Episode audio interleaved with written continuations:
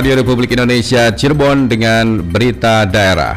Di Puskesmas sudah disampaikan gejala-gejala dan kewaspadaan untuk yang virus corona tadi. Intinya sih masyarakat ketika ada gejala-gejala sakit segera datang ke fasilitas kesehatan. Yang selama ini menjadi masalah itu kan tidak bisa jual ikan di pelelangan itu ya karena pertama itu tidak ada kemauan pemerintah daerah untuk mendorong itu. Yang kedua tadi terikatnya hutang piutang nelayan. Sari berita, seluruh jajaran fasilitas pelayanan kesehatan diminta untuk memantau perkembangan kasus-kasus pneumonia coronavirus. Nelayan Gebang, Kabupaten Cirebon masih banyak yang terjerat hutang ke Tengkulak. Bersama saya Muhammad Subhan, inilah berita daerah selengkapnya.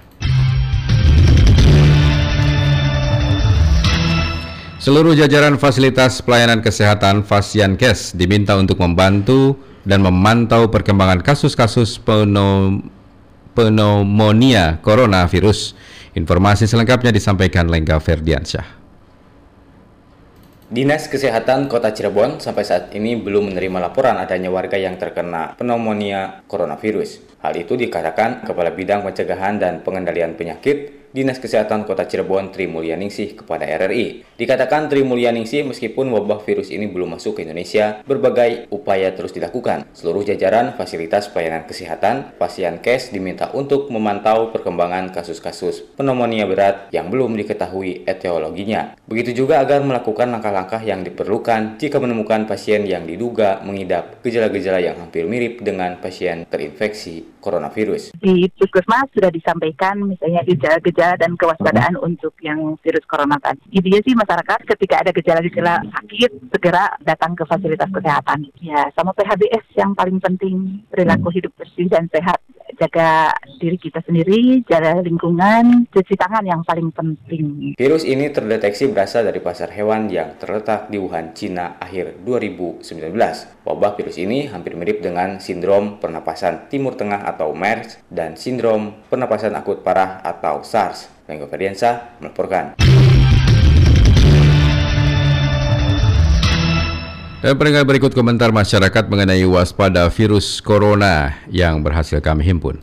Saya Ulum, warga Kelurahan Pekalangan, Kota Cirebon, terkait virus corona yang sudah menyebar ke berbagai negara, khususnya diduga juga ada orang yang terkena suspek virus corona. Pemerintah Indonesia maupun pemerintah daerah agar segera membentuk tim medis untuk bisa mengantisipasi adanya penyebaran virus corona tersebut. Tak hanya itu, perlu juga sosialisasi baik di tingkat kecamatan, kelurahan, RT, RW sampai dengan sekolah-sekolah. Untuk itu perlu adanya gerak cepat pemerintah sehingga masyarakat bisa waspada dengan penyebaran virus corona.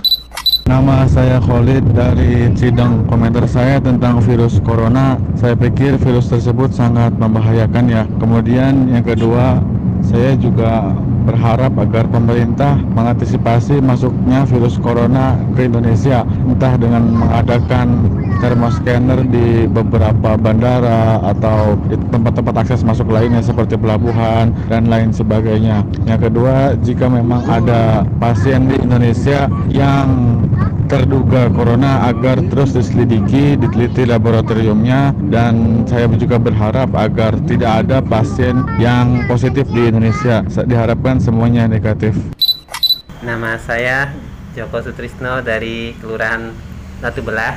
Tanggapan saya mengenai virus corona buat pemerintah, saya berpendapat yang penting bagaimana caranya pemerintah bisa mengantisipasi supaya virus corona tidak bisa masuk ke Indonesia. Dan mungkin selanjutnya juga barangkali ada warga Indonesia yang dulu pernah tinggal di luar barangkali terjangkit virus corona supaya bisa ditempatkan atau dipisahkan sebelum dia bisa sembuh dari virus tersebut. Dan untuk membahas lebih lanjut mengenai waspada virus corona, kita akan ikuti wawancara reporter Alex Sunarti dengan dokter spesialis penyakit dalam RSUD Walet, M. Erwin Indra Kusuma. Baik, Dr.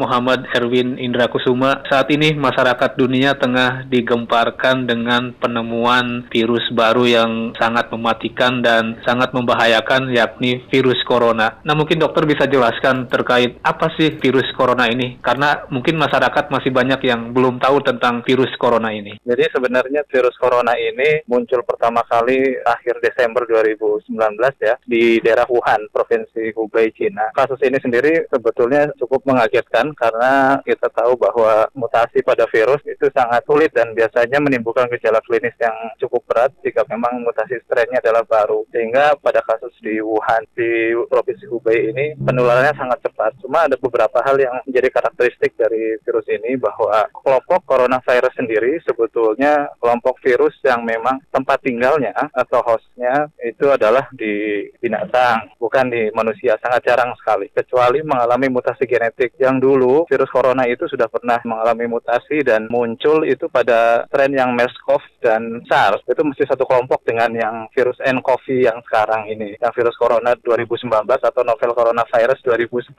Mutasi pada kelompok virus corona ini sangat cepat, itu terutama karena penularannya adalah melalui airborne atau droplet. Jadi dari percikan kita batuk, bersin dari situ. Dan karena memang penularannya melalui airborne dan droplet, juga kemungkinan penularan ataupun infeksinya sangat cepat. Cuma yang harus diwaspadai adalah human coronavirus tipe yang baru ini, untuk sampai saat ini di Indonesia masih belum ada yang dikonfirmasi positif dari beberapa tempat yang ada di Indonesia. Begitu, dan ini cukup menjadi kewaspadaan untuk kita saat ini. Virus corona harus menjadi kewaspadaan supaya kita menjaga sikap ataupun perilaku higiene personal yang lebih baik. Seperti misalnya saat kita batuk, etikanya adalah dengan menutup dengan tisu ataupun kain yang kali pakai itu dibersihkan atau dengan lengan sebelah dalam. Kemudian juga menggunakan masker jika kita sedang sakit atau bepergian pada daerah-daerah yang memang berpotensi banyak muncul kasus-kasus infeksi saluran napas atas maupun infeksi saluran napas bawah. Dok, mungkin bisa dijelaskan terkait ciri-ciri orang yang kemungkinan besar terinfeksi dengan virus corona ini, Dok? Sampai saat ini untuk definisi kasus yang sudah dikeluarkan oleh WHO itu adalah pertama dari gejala klinis harus muncul gejala infeksi saluran napas, baik saluran napas atas, lebih-lebih lagi adalah infeksi saluran napas bawah, terutama gejala-gejala pneumonia seperti batuk, demam, dan sesak. 3 gejala utama ini. Lalu ditambahkan dengan riwayat kontak atau kunjungan ke daerah-daerah yang memang cenderung menjadi daerah KLB ya, terutama di Provinsi Hubei ini, di daerah Wuhan ini, atau daerah-daerah lain yang sudah dikonfirmasi terdapat kasus infeksi novel coronavirus ini. Seperti misalnya Jepang, Singapura, tetangga kita, Malaysia juga sudah confirm ada kasusnya. Nah, itu juga harus kita perhatikan. Itu untuk sementara ini adalah kriteria definisi sebagai suspek atau under investigation. Nah, nanti tindak lanjutnya adalah pemeriksaan penunjang lanjutan. Salah satunya pengambilan spesimen yang tepat untuk pemeriksaan virus novel coronavirus ini ke Litbangkes di Jakarta. Virus ini penyebarannya ini seperti apa sih, Dok? Apakah gampang sekali menyebar atau seperti apa, Dok? Yang pertama, kalau melalui airborne ini kan sangat cepat ya penyebarannya. Sehingga ini yang diwaspadai oleh WHO dan Kementerian Kesehatan, kita harus secepatnya melakukan kewaspadaan dini. Nah, itu makanya kriterianya sekarang diperlonggar, cukup dengan kontak ke daerah-daerah yang confirm atau daerah KLB. Lalu yang keduanya adalah ada gejala klinis infeksi saluran napas atas maupun infeksi saluran napas bawah. Karena penularannya melalui airborne itu adalah melalui percikan yang sangat ringan di udara gitu. Nah, ini yang menjadi masalah untuk kita sehingga bisa menyebar sangat cepat. Tapi yang harus diperhatikan adalah kita juga harus memisahkan apakah ini suatu infeksi virus atau infeksi lainnya, karena banyak juga gejala yang memang mirip dengan infeksi yang seperti ini, seperti yang kasus yang sedang dirawat di rumah sakit Walid itu masih belum masuk dalam gejala tipikal pneumonia. Kemudian juga masih diinvestigasi apakah penyebabnya suatu virus ataupun infeksi yang lain yang memang banyak muncul di negara-negara berkembang dan padat penduduk seperti Cina dan Indonesia, terutama adalah tuberkulosis. Dan indikasi kemarin terakhir itu sudah kita dapatkan bahwa memang kecenderungannya adalah ke arah suatu infeksi tuberkulosis sementara ini. Tapi kita tidak bisa mengeksklusikan atau menghilangkan kemungkinan juga suatu koinfeksi dari virus nCoV 2019 itu. Sehingga kita tetap merawat pasien ini dan tetap menindaklanjutinya untuk investigasi. Mungkin untuk masyarakat sendiri, Dok, langkah yang paling mudah agar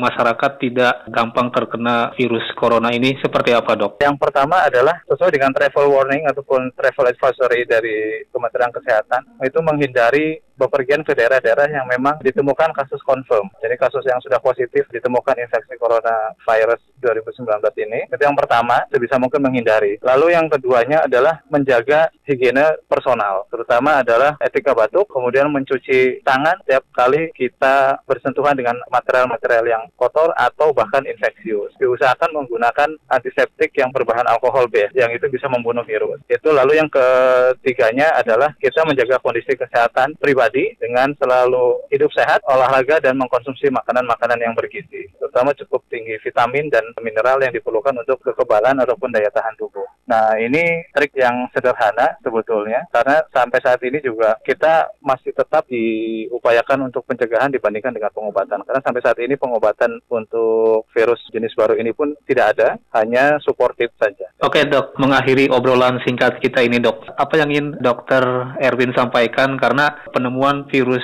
corona ini membuat masyarakat menjadi panik. Apa yang ingin disampaikan, Dok? Jadi yang terpenting untuk kita adalah waspada harus, tapi bukan berarti kita panik sehingga terlalu ketakutan. Karena untuk perkembangan kasus ini sendiri, pertama, setiap mutasi virus itu mempunyai reseptor yang spesifik pada permukaan saluran napas, sehingga ada kemungkinan, bahkan sekarang juga sudah mulai dikembangkan, tropisme penyakit ini sulit untuk berkembang pada daerah-daerah yang lain. Ya. Kemudian juga yang keduanya, pencegahannya sebetulnya sederhana, ya. Karena kita hanya cukup meningkatkan kewaspadaan untuk transmisi dan higiene personal kita saja. Itu kemudian kita selalu waspada jika kita berkunjung ke daerah-daerah yang pandemi, ya, di seluruh dunia. Dan sampai saat ini, alhamdulillah, untuk Indonesia sendiri, meskipun dari data risiko termasuk dalam risiko besar untuk ditemukannya kasus, sampai saat ini belum ada yang confirm dikeluarkan oleh Litbangkes Kementerian Kesehatan. Sehingga saya pikir waspada boleh, tetapi tidak juga menjadi panik dengan adanya kasus ini. Camat Walet meminta warganya agar tenang dan menunggu perkembangan informasi yang akurat dari dinas terkait untuk kasus suspek coronavirus. Informasi disampaikan Yulianti. Warga Kecamatan Walet, Kabupaten Cirebon sempat merasa panik saat mendapatkan informasi salah satu warga desa Cikulak harus diisolasi karena dugaan atau suspek coronavirus. Namun seiring dengan proses pengobatan dan perawatan intensif dari tim Dinas Kesehatan Kabupaten Cirebon dan RSUD Walet, serta pernyataan melalui jumpa pers, situasi di wilayah Kecamatan Walet kondusif kembali. Demikian diungkapkan Camat Walet Kamim kepada RRI. Menurutnya, kepanikan warganya merupakan dampak dari berkembangnya informasi di media sosial yang dihubung-hubungkan dengan maraknya penyebaran coronavirus di negara Cina. Pihaknya meminta warga tetap tenang dan menunggu perkembangan informasi yang akurat dari dinas terkait. Ya itu kan karena sekarang sosial itu kan ya, jadi orang dibuat ikut seperti itu. Sebetulnya itu kan baru aspek, baru dugaan gitu ya. Sekarang lagi musimnya corona, jadi akhirnya dihubung-hubungkan. Prinsipnya warga diimbau untuk berhati-hati, tidak lagi berbuat hal yang meresahkan masyarakat. Nggak usah, tinggal menunggu nanti aja dari itunya kewenangan siapa yang memberikan statement seperti itu, misalkan dinas kesehatan atau hal yang di rumah sakit, ya ditunggu aja hasilnya seperti itu. Kami menyebutkan pihaknya terus melakukan komunikasi atau dialog bersama puskesmas kepada warga masyarakat di Kecamatan Walet supaya bisa menjaga kesehatan dan mengelola kebersihan lingkungan dengan baik, terutama antisipasi saat musim penghujan terhadap penyebaran demam berdarah minimal dengan membersihkan sarang nyamuk. Informasi lainnya pendengar, nelayan Gebang Kabupaten Cirebon masih banyak yang terjerat hutang ke Tengkulak. Informasinya disampaikan Alex Sunarti. Belum bisa dipungsikannya pusat pelelangan ikan PPI di Desa Gebang Mekar, Kecamatan Gebang Kabupaten Cirebon, dikarenakan masih adanya keterikatan antara nelayan dengan Tengkulak. Nelayan di wilayah Gebang masih banyak yang terikat hutang dengan Tengkulak sehingga hasil tangkapan nelayan harus dijual ke Tengkulak dengan harga yang jauh dari harga pasar. Sekjen Serikat Nelayan Indonesia SNI Budi Laksana kepada RRI menuturkan, persoalan ini sudah menjadi hal yang biasa di lingkungan nelayan, sehingga pemerintah daerah harus turun tangan agar bisa menyelesaikan permasalahan ini. Yang selama ini menjadi masalah itu kan tidak bisa jual ikan di pelelangan itu ya karena pertama itu tidak ada kemauan pemerintah daerah untuk mendorong itu. Yang kedua tadi terikatnya hutang piutang nelayan. Tetapi kan sebenarnya itu bisa diatasi bagaimana sistem ini adil bagi nelayan, juga Pemdanya dapat distribusi ya, terus juga pengepul atau bakul juga tahu harga yang memang dijual nelayan, sehingga saya pikir semuanya saling menguntungkan, nelayan untung, pemerintah daerah untung, termasuk juga bakulnya untung. Budi Laksana menambahkan, menjual hasil tangkapan nelayan di PPI sebenarnya sangat menguntungkan bagi nelayan karena harga yang akan didapat jauh lebih proporsional dibanding menjual ke Tengkulak. Namun demikian, nelayan tidak bisa berbuat apa-apa karena selama ini terikat dengan Tengkulak yang memberikan pinjaman kepada para nelayan. Alex Sunarti melaporkan. Ketua DPRD Kabupaten Cirebon, Haji Moh Lutfi, mendukung perjuangan guru honorer berangkat ke Jakarta 20 Februari mendatang. Menurutnya, legislatif akan terus memperjuangkan hak honorer. Sementara itu, Kepala Dinas Pendidikan Kabupaten Cirebon, Dr. Andes Haji Asdullah Anwar MM, menjelaskan guru honorer ingin memperjuangkan agar bisa diakomodir masuk CPNS, namun tersandung oleh aturan, mengingat usianya melebihi 35 tahun. Kalau tidak, lanjut Asdullah, minimal mereka diberikan honor yang layak, yaitu bisa dianggarkan oleh APBN, bukan APBD. Pihaknya mengaku telah mendukung honorer dan sudah memberikan insentif. Meski nilainya kecil, namun cukup sebagai bentuk perhatian. Sementara itu, Wakil Ketua Guru dan Tenaga Kependidikan Honorer Non-Kategori GTKHNK 35+ wilayah 10 Jabar, Maman Surahman mengaku akan mengirimkan personil dari Kabupaten Cirebon sebanyak-banyaknya pada Rapat Kerja Nasional Rakernas di Jakarta tanggal 20 Februari 2020 mendatang. Sejumlah jembatan antar desa di Kabupaten Cirebon kondisinya memprihatinkan. Laporan disampaikan Nono Kartono. Beberapa jembatan yang menghubungkan antar desa di sejumlah wilayah Kabupaten Cirebon kondisinya memprihatinkan dan perlu segera mendapatkan perhatian dari pemerintah. Masih adanya jembatan rusak disikapi anggota DPR RI Komisi 8, Selly Andriani Gantina, yang meninjau salah satu jembatan di Desa Kejuden, Kecamatan Depok. Menurutnya, berdasarkan keterangan dari pihak desa, jembatan penyeberangan yang ditopang besi dan kayu dibangun dari hasil bantuan program PPK IPM atau berusia hampir 17 tahun. Pihaknya mengapresiasi bila ada perhatian serius dari Pemkab Cirebon maupun DPRD Provinsi Jabar yang hendak membantu perbaikan jembatan tersebut dan diharapkan bisa terrealisasi pada tahun anggaran 2020. Bahwa kemarin ternyata ada perwakilan dari pemerintah maupun perhatian dari rekan anggota DPRD Provinsi atau Kabupaten, mudah-mudahan bisa terrealisasi di tahun anggaran 2020.